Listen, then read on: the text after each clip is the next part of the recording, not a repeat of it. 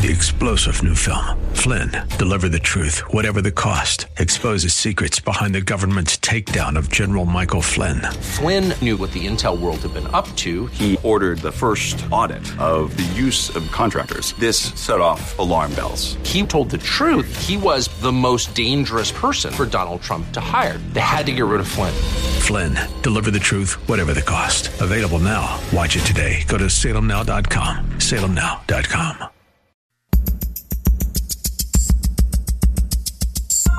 Live from Northern California, it's Lifeline with Jesse Gistand. He's the host of Way of Grace, a pastor and a community leader. He's a teacher and an inspiration. He's Lifeline's own Jesse Gistand.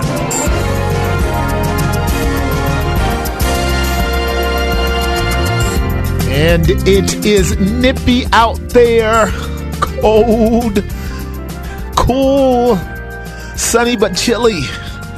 Just kind of cold. You got to be really careful what's going on with our weather.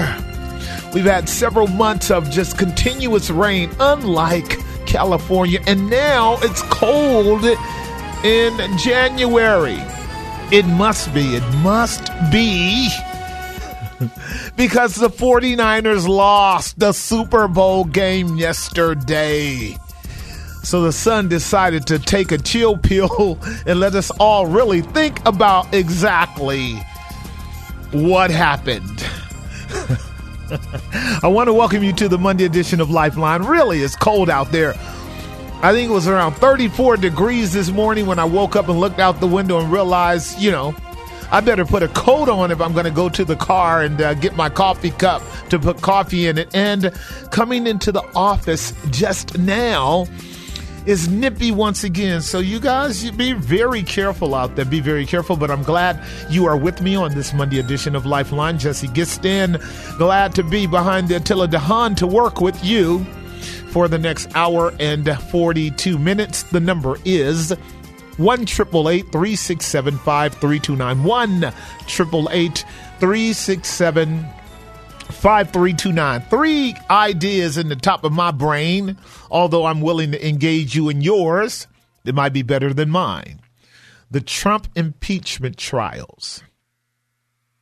The Trump impeachment trials, or better yet, the Senate impeachment trials or better yet, the Democratic agenda before he became president to make sure that if he became president, we would impeach him.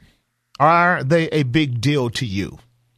Is the fact that the president is under scrutiny and in the process of a Senate impeachment trial right now, is that a big deal to you? Uh, many years ago, the world would stop when presidents were on trial uh, to be impeached. Today, not. Uh, I remember the Nixon era, as I stated several weeks ago, and the Clinton era, uh, which taught me that presidents actually don't stop the world. And boy, I can tell you that is more true today with Donald Trump than it ever has been. The so called greatest and most powerful man in the world is at present fighting for his reputation, his character, his um, his office.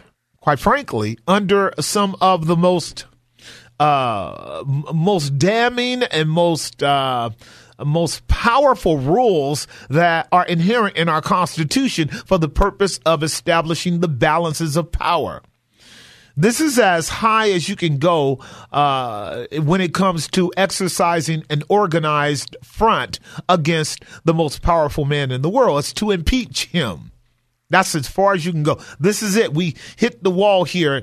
And the world now has to uh, observe and watch and assess this whole process of uh, impeachment for um, for uh, for I don't know the uh, the umpteenth number of weeks that's been going on.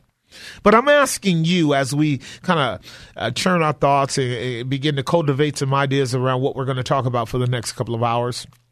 Is it a big deal for you that the uh, president is being impeached, or is it ho hum? I remember the Nixon era when he was being impeached and how that the whole media process was absolutely uh, it was uh, it was captivating. It was it was spellbinding. It was it was like a looming judgment hanging over the heads of Americans, and particularly, I mean, I was in the sixth grade at that time, fighting my way through public school every day just to get home. But I still remember the ominous nature of the impeachment trials and all of the stuff that was coming out back then, and how very, uh, at least apparently, hostile the two parties could be towards each other, Democrats and Republicans.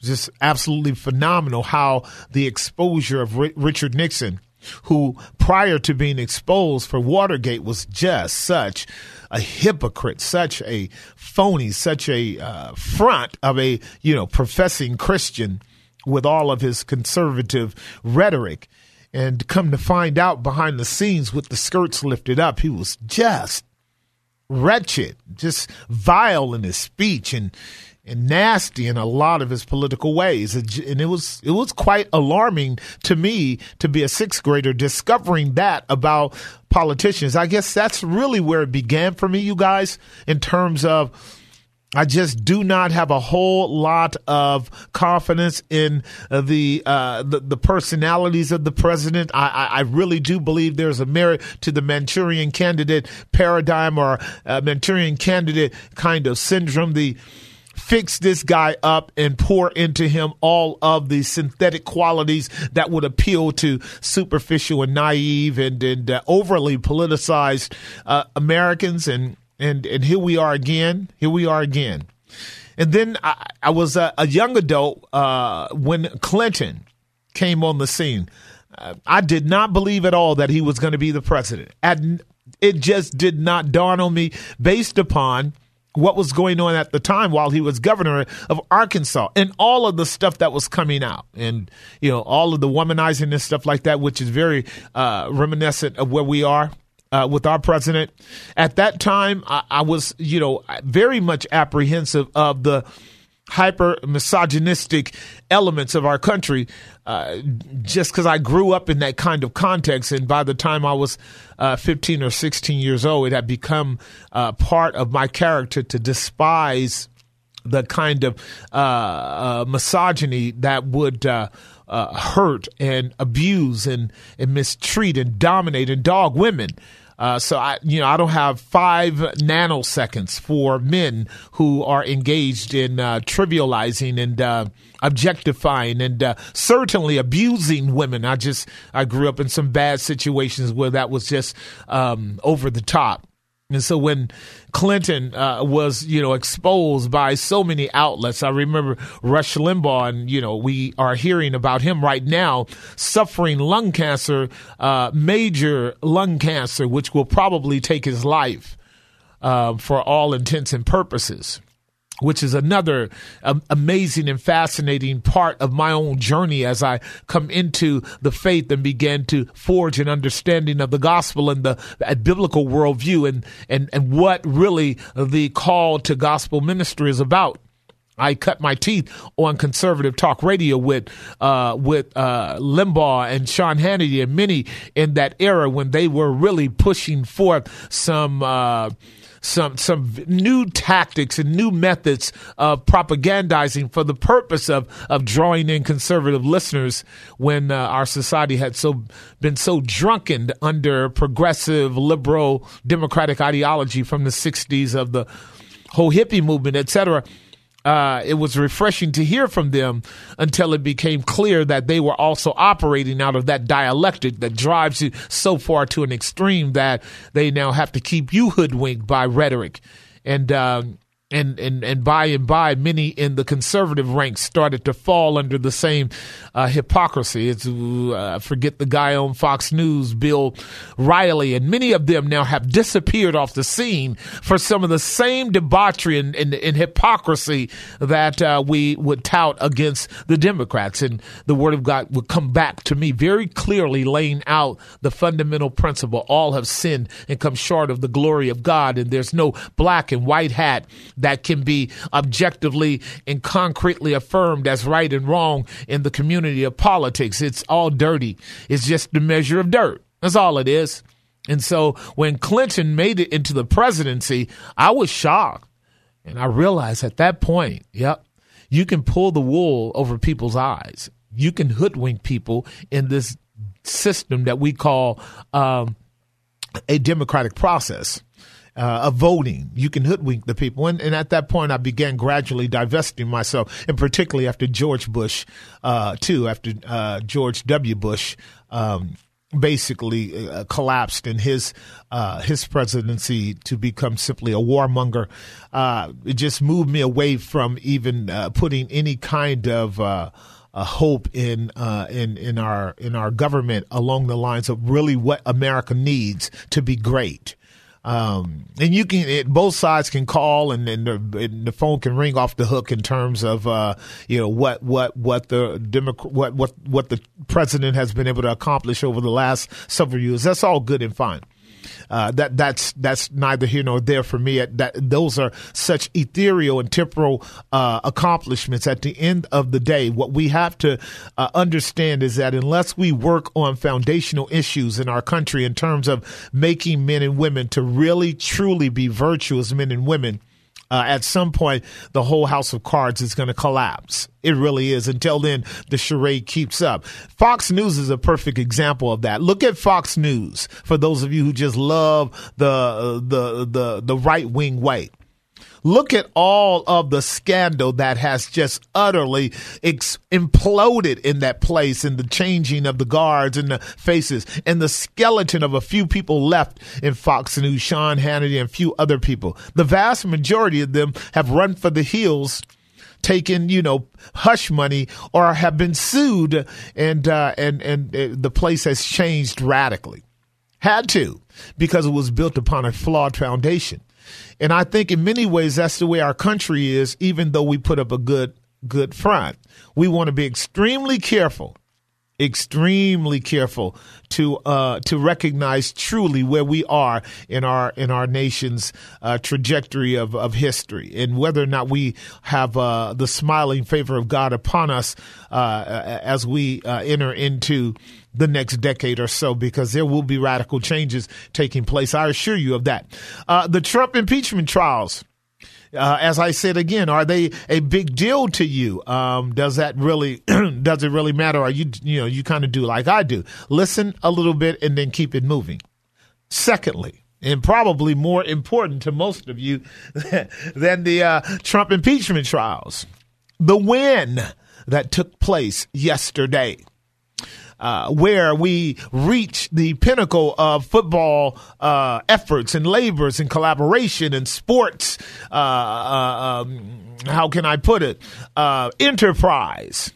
We all who are football fans watched the 49ers play the Kansas City Chiefs. And how are we to frame it? The win of Patrick Mahone? Is that the emphasis? Or the loss of the 49ers. What is the actual news heading here? How Patrick Mahone was predestined to dismantle the 49ers only in the fourth quarter, or how the 49ers were like a deer in the headlamps and just stopped, just stopped like a deer frozen by the headlights of a car, knowing that if in a moment that car, if it doesn't stop, is going to run him smack dab over. Which one is it, ladies and gentlemen? Uh, uh, was it uh, one of those predictable things or was it a surprise for you?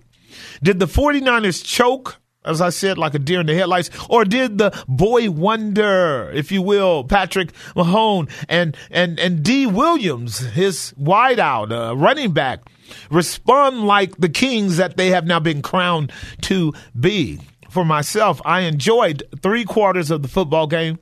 And I was still a fan uh, of the 49ers, as I, I hope to remain because I just love my local teams.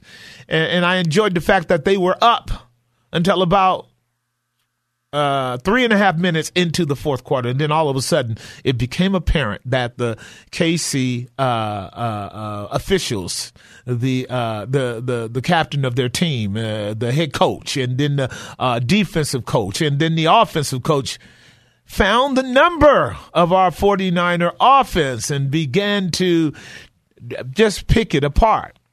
But what say ye about it? What do you what do you think? How what kind of uh, analogies can we draw from it? What kind of lessons can we derive from? What kinds of life lessons can we uh, uh, derive from that 49er game, if you will, if you watched it? That would help us. Uh, as we uh, tout ourselves to be the greatest nation in the world, uh, and and believe you me, we are not in uh, the the fourth quarter even yet. Uh, but if we ever hit that fourth quarter, will we have that fundamental DNA that makes it predictable that if you put enough pressure on that front line, that offensive line, if you throw enough guys at the quarterback, that at some point they will collapse and uh, freeze and uh, and a predictable outcome uh, will then occur. What's your thoughts on this? One triple eight 367 5329. 1 367 5329. For me, it's the analogy of running hurdles. If you ever ran track, you know something about hurdles. Even the low hurdles can be difficult to run if you don't know how to attack the hurdles. When you attack hurdles, you have to know how to have a lead leg and then a follow up leg that actually attacks that hurdle to get over it. And uh, sometimes you're going to hit that hurdle and you're going to fall. But which way do you want to do it? You want to hit the hurdle and fall because you were scared of the hurdle? Or do you want to run through that hurdle because you know the best thing to do is run it over so that it doesn't run you over? And that's kind of where the way I'm looking at that football game. Like the 49ers should have just hit that hurdle. It doesn't matter what the outcome would have been. Run that ball, bust that defense up, uh, see what they they had in them because a game, you guys, isn't known in the first quarter. It's not known in the second quarter. It's not really known in the third quarter. It's in the fourth quarter that you actually know two legitimate, pioneering, competing teams. It's only in the fourth quarter. The first three quarters all filling each other out, uh, uh, uh taking advantages of mistakes uh, the, the, the, the, the, elements of, of, of their nature starting to, to uh, arise and their, their dexterity starting to come together. Um, the adrenaline rush now settling down and, and them getting clarity and focus on the field and, and their intrinsic skill sets are now coming into play. We got a game now. The fourth quarter is on. We've got a game. One triple eight three six seven five three two nine. I'm gonna pay some bills and then we'll come back. I'm definitely, definitely, definitely. You've got questions on the biblical, spiritual, redemptive, theological nature, let's let's do that too. One triple eight three six seven five three two nine. I'm not locked in on football, but I'm starting to. Got other things I want to talk to you about as well. Glad to be here. Hope you are too. Again, one triple eight three six seven five three two nine on the Monday edition of Lifeline. We'll be right back. And now back to Lifeline. Yes, we are. The time 531, and we have three lines open. One triple eight three six seven five three two nine. One triple eight three six seven five three two nine.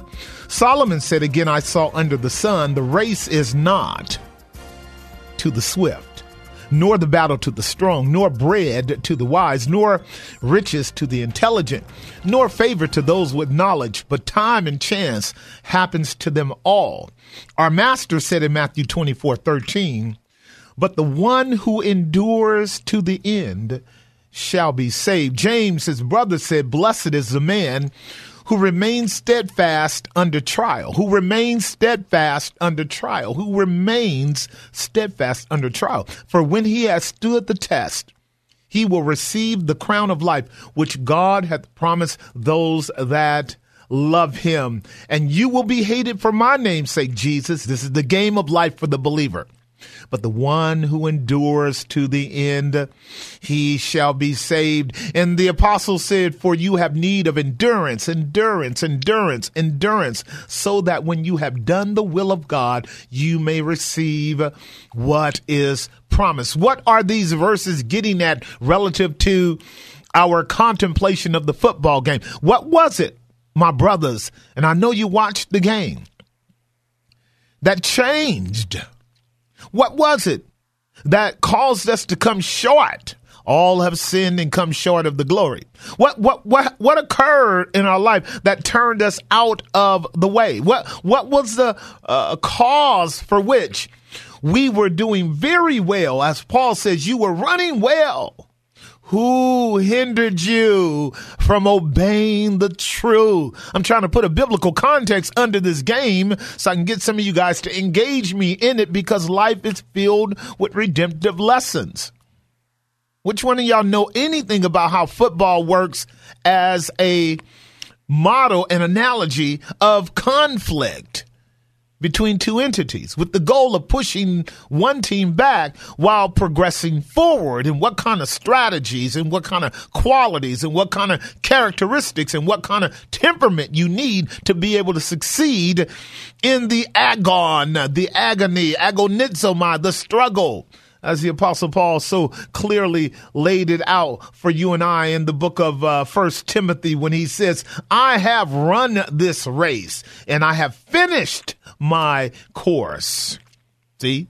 He knew how to win. Paul knew how to win. What happened? Three lines open. One triple eight three six seven five three two nine.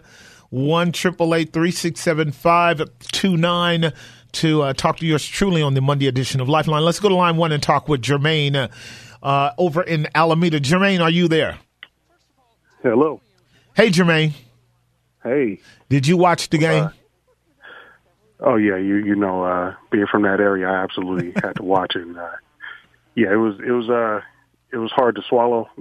what part? I mean, what part did did you? I enjoyed the game. I, let me make sure that my uh, my brothers understand this. I enjoyed the game. I got home just when it had started. Maybe no, I got home when it was like um uh I got home when I think it was like 10 to 3 and I was like okay I got 3 quarters to go we're up and uh look like we're doing pretty good and and so I was excited I was excited all the way to the fourth quarter, man, what happened? I mean, what what? How, give me give me a synopsis and an, an, analysis of this from your standpoint.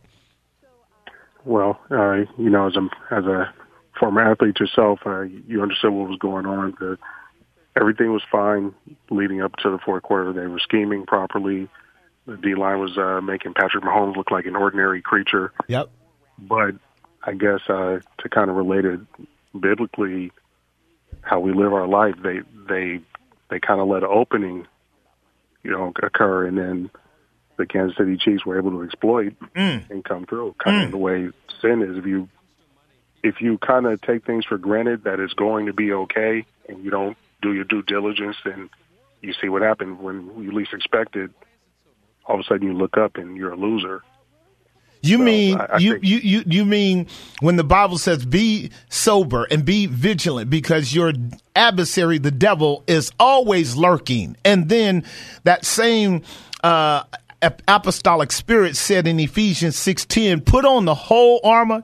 Don't put on some of the armor. Put on the whole armor of God and keep it on until you have summarily vanquished your foe? You you're saying that there was a point at which our team uh, uh, allowed an opening to occur, and the enemy caught it, and that was it. If that's what you're saying, Jermaine, I totally agree with you. I totally agree. Well, absolutely, and it's just like when I would hear of uh, you know people in the faith who you hear of them falling mm-hmm. some you know, some ordinary, well, seemingly ordinary sin. It's like, well, how could you fall for that? I was like, well, you know, I, I know how they fell. They they slipped. Right. They stopped doing what got them there in the first place. And I speak from experience, yep. not, not necessarily that respect, but in other areas of life where sure, sure. I would pray, God yep. would come in, help me out, and then say, hey, I got it from here, Lord, I'm a coast. Yep. And you know, right when you're coasting, that's when things kind of creep up on you, and, and that's what happened to the 49ers. They they had the game in the bag everything was all locked up, and it looked like with five minutes to go, we, we were going to have a parade. And now I'm just walking around looking at people depressed. Listen, let me let me push it just a little bit further because you know knowing something about the game and I'm looking forward to coaching others calling because this is a critical time for us to do integrated theology here, do some collaborative uh, uh, um, redemptive uh, uh, correspondence here between the football game and our life in general. What I saw, Jermaine, was a loss of personal confidence collectively, collaboratively, that the team, the 49ers, w- while they were doing well uh, the first half, when they came back in in the third quarter, it was apparent that they didn't believe in what they were doing would work. That that it could take them through two more quarters into the championship that while you and I and maybe uh, millions of fans for the 49ers were saying just stay the course. Just keep doing what you're doing. And you know what they were doing? They were relentless in their running game. They were impeccable in their running game. Their defense was fine all the way through the problem was is that when we came into the third quarter what I saw was a level of uh, conservatism, a level of kind of you know padding the the game until we could get uh, you know get get get get into the uh, deep end of the fourth quarter. But w- with that kind of mentality, the Kansas City Chiefs, they were hungry. They were not at all passive. They were relentless as well. They were coming up on our quarterback like we were running up on their quarterback.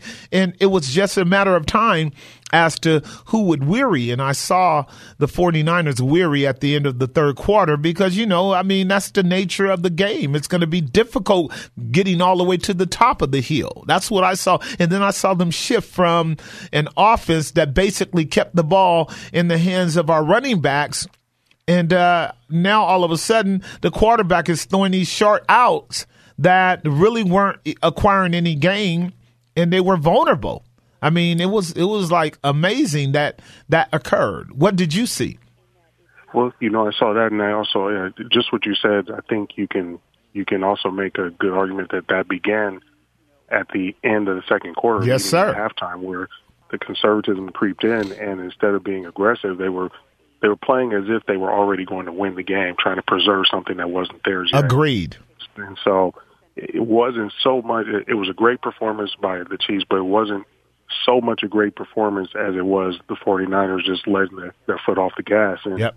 Yep. You know, someone came right up behind them and, and deservingly took it. And, you know, you can blame the refs for some, some phantom uh, calls and some very questionable judgment down at the end. However, it should have never got there for a team that was, you know, the, the young man, Nick Bosa and the 49er D line. That's a championship line. They were, they were harassing him to the point where he was frustrated. He was visibly shaking and they were relentless, but they're human. They ran out of gas. Uh, exactly. You know, exactly. That, that's what happened at the end. The, the 49ers let one go. And I, the way I relate that is 10 years ago, I don't know if you remember, I used to call you when I was over there worshiping at the 49er altar in the city. Of course. And, you know, you fast forward now, I would never dream of just skipping worship to come and watch a football game. Right. Well, I've seen so many people fall that way where they neglect they're going to worship, yep. neglect being around other saints, talking about scripture, praying, and then all of a sudden, like, man, I can't get a break. All these problems are coming. Like, well, you know, have you been to church lately? Yep. No, I, I can't get there. It's like, okay, well, you when you fix that, then you can talk about the other stuff. But you can't really, you can't expect to just have the victory if you're not going to do anything about having the victory. Yes, I think the analogy is great. Time I got to take a break. A great analogy. I'm going to uh, cap that off. Uh, uh, Jermaine, uh, appreciated being a, a sports uh, fan, a 49er fan, and then also the greatest fan of all uh, of the gospel and of our Lord and Savior Jesus Christ, who promises us the victory as He graces us to walk in the fundamentals, the fundamentals, the fundamentals, the fundamentals. One triple eight three six seven five three two nine. All lines are open. One triple eight three six seven five three two nine. Call me. I'll be right back. And now back to Lifeline. All right, we're back. The time 546 on the Monday edition of Lifeline. Three lines open, one triple eight, three six seven five three two nine. One triple eight three six seven five three two nine. If you want to join our conversation, bring a new topic, I don't mind. Going to use it as a foundation, the loss of the 49ers to um, to just nurture some ideas around spiritual things. I remember talking to uh, several young men a couple of days ago about the blessing of us being engaged in sports versus um, uh, street fighting or gang fighting or tribal conflicts that occurred in uh, in the ancient world, the old world. We are in the modern world, and uh, even though we still have uh, battles of that sort going on, on in larger parts of the world, they are really in our second world countries and third world countries where that's going on. In our modern world, our battles are a lot different. The analogy still carries through. And I was thinking about this matter of the 49ers losing. And really, what was it about? What is the ethical takeaway for me? And, and, and as Jermaine put it, the ethical takeaway for me is that of perseverance, that of tenacity, that of uh, of pressing through, being able to maintain the uh, attitude of endurance. And, and, and perseverance and endurance and, and, and stick to itiveness, uh, in some ways we can, we can call it just obstinacy, requires faith. It really does. It requires a quality of confidence that's rooted in a belief that your fundamentals work and that because they're working now, they will continue to work if you don't abandon them. And I was talking to a number of young men that I am developing in terms of ministry for the future. And I was telling them how uh, when I reflect upon uh, the 25, 27 years now that I've been in ministry, that I look back at a lot of men who had started in the gospel along with myself. Uh, young men, we were early 20s, if you will, and aspiring to uh, influence the kingdom of God in one way or the other, teaching, preaching, evangelism, street ministry, etc. And uh, over the years, five years, 10 years, 15 years, 20 years, I look up now after about 27 years in, uh, in vocational ministry, and I recognize that uh, not one of the men that I started with has continued into ministry at any substantial level. Uh, not one of my uh, peers and constituents with whom we both began to run, the Lord called us by His grace and opened our eyes and gave us a hunger for His word. And we began to enter into the kingdom enterprise. What that means is you become uh, involved in the church. You begin to serve in the church. You begin to discover your gifts in the church, and you begin to now have your gifts developed and hopefully at some point affirmed. And once they are affirmed, then you deploy those gifts. And the goal is to uh, be able to be a substantial player in the kingdom of God. After all, He saved you for His glory. And uh, and I, I looked up over the last 20 something years. And by no means am I assessing that I'm through with my, with my work, but I, will tell you, I'm close. I, I, can tell you that I'm close.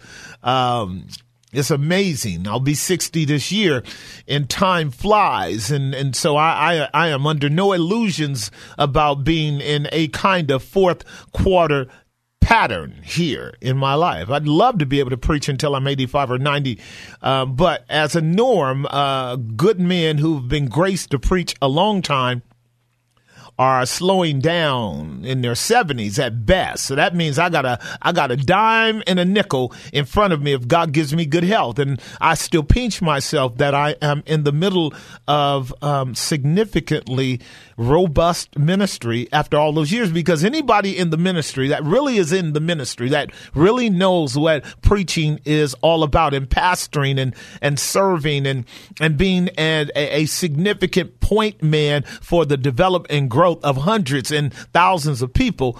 Uh, as I am, they know the impossibility of that being accomplished and sustained for decades upon decades upon decades apart from the grace of God. They live in the absolute immediate reality of they are only standing by the grace of God. That's where I am. And and so when we talk about the loss yesterday, what what I'm taking away from it is somewhere along the lines, either it was Kansas City's ability to buffet them to the point where they stopped believing that they had already made progress and they thought a different route should be uh, engaged in in order to preserve what they have. Ladies and gentlemen, my brothers, please understand the game that God calls you and I to in the matters of the ministry of the gospel are largely offensive. They are largely breaking through principles. They are largely pressing into principles. They are largely forging ahead principles. Very little of it is a matter of merely standing. It's a matter of forging ahead. The gospel is to spread into all the world. So once you get comfortable, pastors, once you get settled on your leads, pastors, once you get safe, pastors, you're already retreating. I can, I can assure you of that. And therefore, if you have been encouraged by what I'm saying here, what you want to be able to do is ask God for grace to actually um, enliven your prospect for expansion uh, in a lawful gospel manner consistent with biblical truth and imperatives and, and, and commands, but to do it with the objective of forging ahead. Don't look at the fact that you've been able to do well for three quarters. You got another quarter to go. You could completely lose the whole game in that fourth quarter, Pastor, and your ministry be a shambles. You could completely lose it. Completely lose it. Let me go to line number one and talk with uh, uh, Ken in San Jose. Ken, are you there? I'm here, Pastor Gistand. What's Yeah, I have a, uh, another aspect of this game that that I was thinking about. I'm a 49er fan and uh, been watching all through the season, everything to the Super Bowl. Yeah. But I couldn't help thinking about you know the sort of a um, a polar opposite in the two cities here. Um, San Francisco on the one hand, we know all about know all about the moral problems we have here. Yes, sir. And nationally has a reputation Yep. the Sodom and Gomorrah of the United States. And but what about Kansas? You know, I don't know anything about what has happened there lately, but there was an event in the '90s, early '90s, that occurred in the city of Wichita, area, not Kansas City, but in the city of Wichita. It was the only place, really, in the United States where the the Christian community went heart and soul against abortion. Right. They filled stadiums. They did massive civil disobedience, Yep. and the churches joined up to the extent that uh, it was, uh, you know, abortion was shut down in that area, and it took uh, the intervention of, uh, hypocritically, the Bush government, Sure. Where they threatened the churches with takeover to to uh, obtain a, uh, unfortunately, a victory against the will of the, of the Christian community there. But I just remember Wich- Wichita. Maybe God was honoring that 30 years later. I don't know what happened, but Well, I'll tell you what. could have been I- element, you know. Your that perspective is great. Um, uh, your radio's down now. Uh, let me share with you, just piggybacking on what you just said, brother Ken.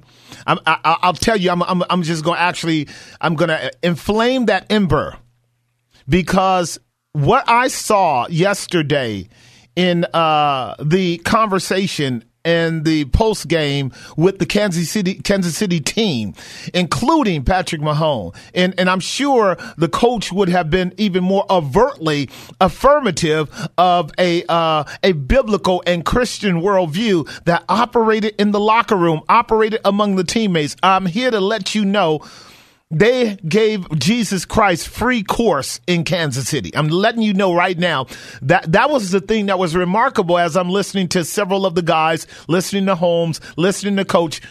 One of the uh, patterns of, of southern states, particularly when they are in the limelight, like, uh, you know, in sports, whether it's basketball, football, or baseball, southern states that have a historic uh, foundation in biblical truth uh, will will not be overtly, you know, blowing the whistle about Jesus. They will carry themselves with a kind of discreet decorum, but as soon as an opportunity to give glory to God and express faith in Jesus Christ occurs, boom, it's off the chart. It becomes evident that their foundation was rooted and grounded in Him. And therefore, what you're saying is so apropos, so apropos. Don't mean to cast any kind of um, uh, overgeneralized aspersions on the Bay Area here. I really don't, because I love the Bay Area here. But I completely concur with what you are saying. I remember when the Warriors uh, started their trend of winning. And, and me and my sports aficionado brethren talk about this all the time. When the Warriors were winning, beginning to win, these are the early days of um, of the Warriors with Steph Curry and when uh, Mark Jackson was coach. And Mark Jackson was a believer, is a believer, don't say was, is a believer. And the atmosphere of the clubhouse with the players was around a Christian worldview. And it was starting to ramp up in terms of its momentum, Ken. Uh, Curry was overtly talking about Jesus, overtly talking about Christ, overtly affirming praise to God. And then all of a sudden that started getting clamped down. I'm just telling you what I saw. It started getting clamped down to where, you know, Mark Jackson was removed. And all of a sudden, Curry is not making any overt statements because he took a few hits with some of his endorsements. And uh, all of a sudden, now it's hush hush on any overt expression of a kind of Christian or biblical atmosphere in the locker room. And a consequence of that, in my own eyes, is they began to go downhill. And today, we don't even talk about the Warriors. My, how quickly uh, the mighty have fallen in terms of just thinking through, as you are saying. If that one degree between success and failure, that one degree between success and failure is the integrity of making sure that both of your feet are planted on the solid rock of Jesus Christ. Well, that one degree of success or failure becomes obvious when we don't give God the glory that he deserves for even getting us into the the the Super Bowl, let alone getting us across the the, the yellow tape into the finish line or uh, into the end zone to be able to be crowned uh, the uh, the kings of football for that year. So I see a very uh, remote but very uh, apropos analogy there, man. Thank you for that call. Thank you for that contribution. Let me go to Derek in San Francisco on line number two before we take a break. Derek, what say ye? Hey, how you doing, my brother? I'm good. I'm good. What's do? You, are you a football aficionado? Yes, I am. Okay, eh, okay. Talk to me then. Talk to me. What what happened? Well, first of all, what happened, man? Listen, God does not give us the spirit of fear, but of power and of love. I love that text. I love that text. With, preach it, brother. Preach it. Preach it, because I listen. Coach. Preach it, because that's what I saw. I saw it. When, yes, yes, I know you saw. We have the same spirit, so man. we saw that. Man. When the coach started operating out of a spirit of fear, he lost his sound mind. Yep. He he did not use his timeouts wisely. Nope. He ran when he should have passed. He mm, passed mm, when he mm, should have mm, ran. Mm, mm, he was all confused. Mm-hmm. He fell back into the patterns that got him when he was the Atlanta court uh, Falcons OC. Talk about it, boy. They had a big lead. They had a big lead, and he squandered it. Yep. So he fell back into that. You can't just sit back and say, "Lord, give it to me. Lord, bless me." Mm-mm. You have to be strong yep. in the grace yep. that is in Christ, Christ Jesus. Yep. You got right. to be steadfast. Yep. Yeah. Unmovable. unmovable.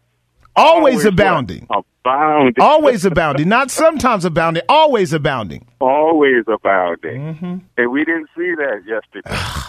we didn't see that. We saw that for three, three and a half quarters.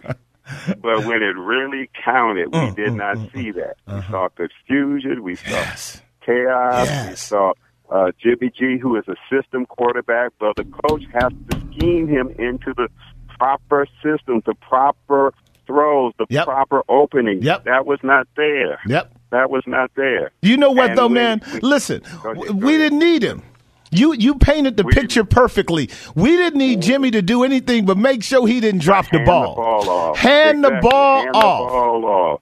Pound the rock, like you were saying. the gospel, the church. Just pound the rock. We got to be advancing. That's what we're supposed to do. Pound the rock. Pound that, that rock. Gospel. That's all. That's right. That's what you're supposed to do. Uh, listen, I mean, yeah. if we don't if we don't carry this thing over into the gospel, I, we shouldn't even be talking because that's where God graciously allows us to see in the lives of human beings the redemptive significance of all that we do. If we can't understand that these are all metaphors, I mean, both the Old Testament and the New Testament. I read eight verses from the Old to the New talking about running the race and enduring to the end, yeah. and you quoted the crown jewel of Second Timothy Timothy chapter 1 verse 7. Paul said, no, no, Timothy, no, no, no. Don't identify Timothy with your old nature of being timid and fearful.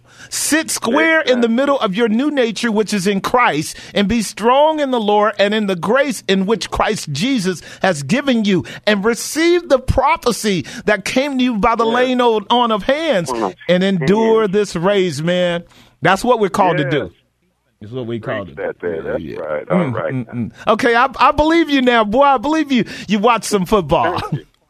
Thank you. No, I'm glad you finally see. yeah. No, thank you, thank you for calling because I wanted to actually uh, just just lighten up things because I, you know, I, you got members like I do, and, and, and they they love the game, they love sports, etc. And you know, we we we want to be able to have that measure of uh, levity and freedom to enjoy the things of this world, but never ever disassociate them with the uh, grace of God and the, the mercy of God in Christ because that would be a shame. God has given us all things freely to enjoy, but they have to be done with a redemptive eye in order for them to be a blessing. I'm sure people have uh, enjoyed uh, our five minute uh, analysis of, what happened. So I'm gonna say one more thing before I go. I'm gonna ask you one more thing. So what what now, man? What do we do? What do we do with Shanahan and what do we do with the quarterback? What do we do? Do we just do a reset or do we change up some things? No, no. Some things have to be changed. His, his father was a head coach who won multiple Super Bowls. Yep. Uh, the GM, John Lynch, Yep. has won the Super Bowl. Yep. So he's just going to have to allow him to have the humility Yep. to be taught how to properly manage a game. It's not just scheming X's and O's. Nope. Nope. You have to manage the clock. You have to redeem the time. Yep. Right? Number the days, Yep. like Moses said. That's right. You have to be aware of down and distance, time, situation, as writer in Ecclesiastes said. All of these things. Hopefully, after being uh, chastened, he will now open up and allow himself to be taught how to properly manage the game of football. How to win? How to win? The How- team, how to win? How to win. close the deal? Not to forget his identity. Exactly. You know, like 'Cause that's what happened. Sometimes we see, right? They forgot their identity. Yep. So as believe, we can't forget our identity in Christ, who we are in Christ. Yep. They forgot who they were as a football team. Yep. And they paid the ultimate football price. Yep. And that that Yeah. application, and I got you know a lot of pastors listen to to the Monday program. Yeah. I'm, I'm I'm just saying because it's you know this is one of the, like breath of fresh air for all of us, and so uh, and I'm saying this to my brothers out there that that finishing well, man, is what we must be committed to because it does. The race is not given to the swift and the strong or the wise or the mighty. It's that brother that finishes well is the brother that found the fundamentals, held to the fundamentals, and a reward is guaranteed for those who who finish well. And so that's what I want to encourage all my pastor brethren out there to understand about this particular loss. And if it means changing up some things, even in the church, because I can tell you, Derek, men are men are very